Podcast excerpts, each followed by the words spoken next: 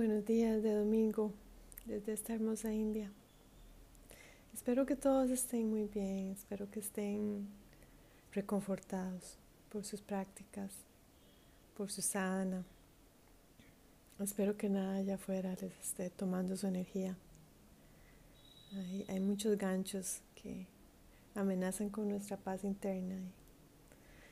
Yo estoy aquí muy tranquila, bien, muy feliz. Estoy con un plan muy hermoso de un cónclave de mujeres que vamos a hablar sobre cómo acercarnos a la edad de oro con más sabiduría y gratitud. Y son mujeres muy, muy hermosas, muchas de ellas que he admirado desde hace muchos años. Gurmukh Kau Kalsa es, eh, es, es increíble, es una mujer, ya tiene ochenta años y ella es... Es una maestra de Kundalini y viene a India, viene a India porque en marzo se celebra en Rishikesh anualmente el Festival Internacional de Yoga, bien que lindo.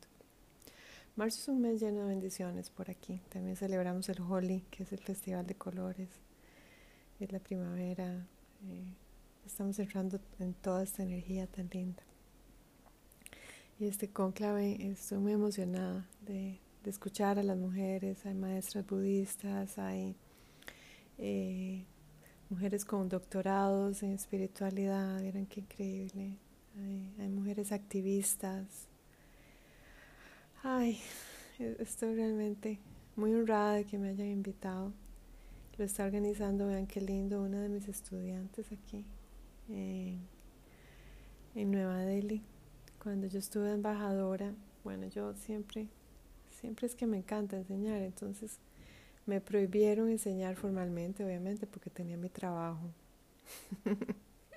Y lo que hice fue que abrí un grupo de amigos y nos reuníamos todas las mañanas eh, y después nos íbamos a platicar. Y ella llegó a ese grupo, vean qué lindo, con su hermana. Y ella es, es periodista, entonces... En ese momento estaba trabajando en Hello, en, en la revista Hello India, aquí en, en India, muy, muy inteligente. En esa época eh, empezó a dar sus primeros pasos en el Ashtanga y luego se le abrió un mundo increíble. O sea, tuvo su bebito, ahora es mamá y sigue con sus proyectos, proyectos de, de mucha creatividad periodística. Vean qué lindo reunir a un grupo de mujeres para compartir nuestras experiencias. Es cuando me, cuando me invitó del año pasado, inmediatamente le dije, claro, Sanguita, por supuesto que sí, contá conmigo. Y siento esta, esta energía que está vibrando, que se está acumulando para ese cónclave que va a ser el cuatro y cinco de marzo. En un museo hermosísimo. Bueno, estoy muy feliz. Es, Es uno de los planes más hermosos también. La próxima semana vamos para el Templo Dorado. Vean qué hermoso. Eso queda al norte, en Punjab. No sé si ustedes saben que en el año mil novecientos cuarenta y siete India sufrió una desgarradora separación porque a nivel político decidieron partir el Punjab, que es eh, lo más al norte. Y eso es lo que se llama la partición. Entonces muchas familias perdieron sus terrenos, sus casas, sus seres queridos. Hubo una masacre de más de un millón de personas porque se creó Pakistán. Pakistán significa el país de los pájaros. Y de ese lado se quedaron o se fueron los musulmanes. Y los hindúes, que vean que hay un error muy grande a nivel mundial, de que la gente habla de que toda la gente en India son hindúes, no es así. Los hindúes son la mayoría, pero no son todos. El hinduismo es una de las religiones aquí, pero también está, están los musulmanes, que viven muchos todavía acá en India, porque obviamente ellos nacieron aquí, se sienten más indios que paquis. También hay otras religiones, hay cristianismo, hay jainismo, hay Zorotra, zorotrianismo. Ahí es muy interesante. India es un caleidoscopio de culturas, de, de formas de reverenciar el amor, el más amado.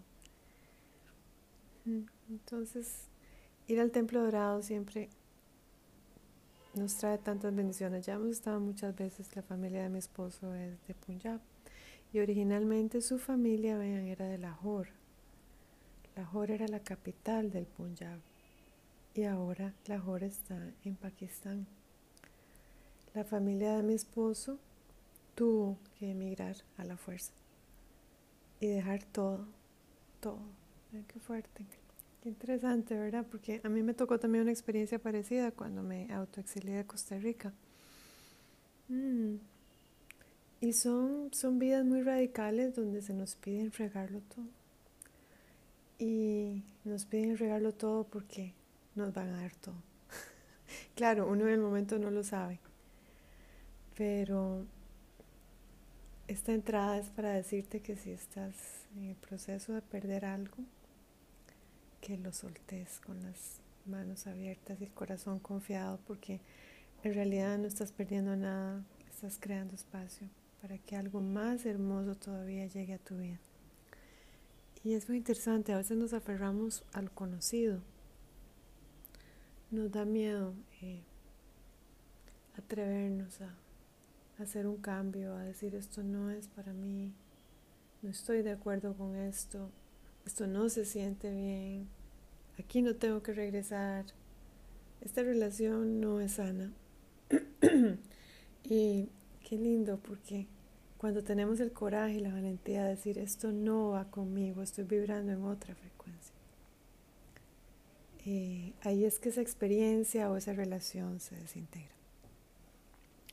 Y vean que muchas veces tomamos esa decisión a nivel de alma, y a nivel externo todavía creemos que hay algo ahí, todavía sentimos como que queremos, y Dios, que es tan misericordioso, y su sabiduría y su amor nos arrebata y nos dice, no, no, por ahí ya no vayas, te necesito para otras cosas. Así que estoy yo en ese proceso de, una vez más, soltar, soltar muchas eh, ideas de lo que tendría que estar haciendo y hacer lo que tengo que hacer. Y creo que cuando uno puede ver la bendición en todo, en todo, incluso en las experiencias más difíciles, creo que es cuando uno gana, gana experiencia, gana aprendizaje.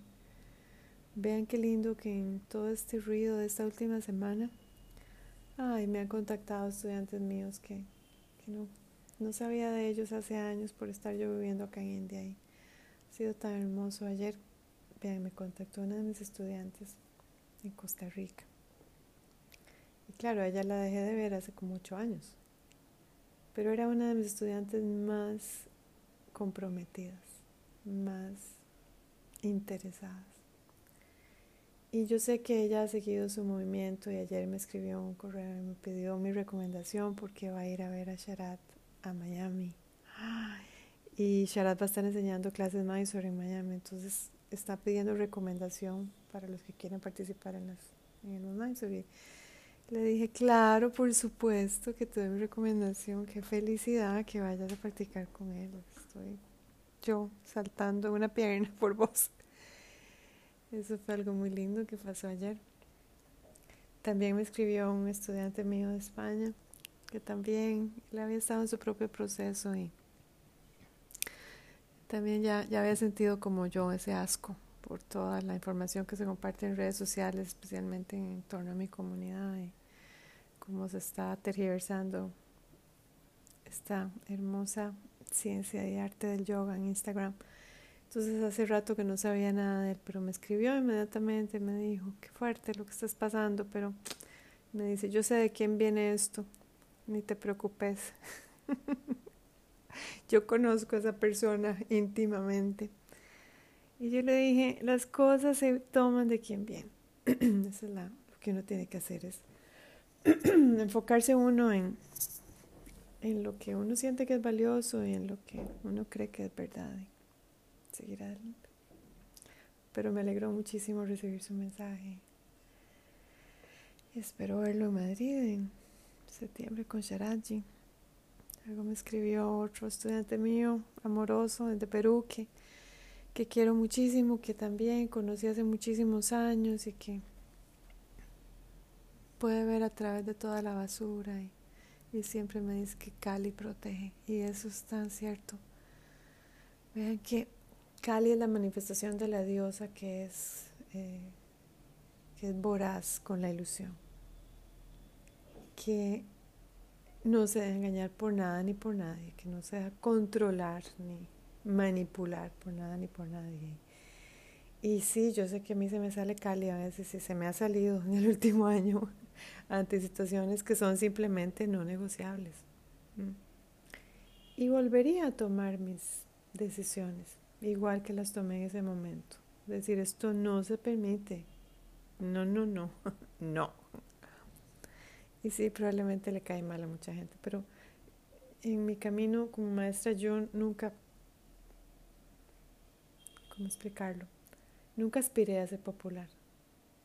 Yo aspiré a transmitir el método para lograr una transformación en el estudiante, que es lo mismo que me ha pasado a mí. Y conmigo mi maestro nunca fue así de, ay, qué linda Marielita, qué lindas esas posturas, te quiero mucho. No, no, nunca, nunca. Varias veces me pegó una gritada y me la merecía porque estaba en el mundo de fantasía. Así que dentro de todo este, este periplo, esta experiencia tan interesante que estoy observándola desde mi testigo interno, y me está ayudando me está ayudando a identificar quiénes son los que han escuchado y quiénes son los más valiosos, y también quiénes son los que están llenos de odio y de resentimiento. Y qué increíble, ¿verdad? Porque solo lo único que tienen que hacer es ir a esa página de odio y ahí están todos. Ven qué interesante, están hasta colegas míos de la escuela. Ahí sí me quedé. y, y Dios me está dando el gran servicio de identificar ya con pelos y señales quiénes andan en esa frecuencia. Y elevarme. ¿Y cómo me elevo? Todos los días me elevo yendo a mi mata. Así que los dejo porque voy para mi serie tres, que me está, me está bueno, sacando todo. Estoy bastante dolorida de la espalda, pero muy bien. Esos dolores son mínimos en comparación con la paz interna que encuentro cada vez que siento la energía de mi maestro cuando hago mi serie. Así que muchas gracias a todos por, por escuchar. Ay, ¿saben también quién me escribió? Es que esto es lo más tierno que me ha pasado, yo creo. Me escribió uno de mis choferes en Mysore. Parece que el chisme es tan grande que ya tocó Mysore y ya tocó a mis choferes, que son varios. Y me escribe y me dice, sister, are you okay? Le digo yo, sí, Apu, estoy muy bien, muchas gracias. Porque él también me sigue en Facebook. Es, es increíble, he recibido tanto amor y tanta, tanta solidaridad. Eh, ese es el bien que se esconde detrás de cualquier situación. Intensa, intensa siempre para, para lo falso. Porque lo verdadero siempre está bien, lo verdadero siempre está aprendiendo y observando y, como dije antes, sí, riéndose, riéndose de todo. Mucho amor para todos. Namaste.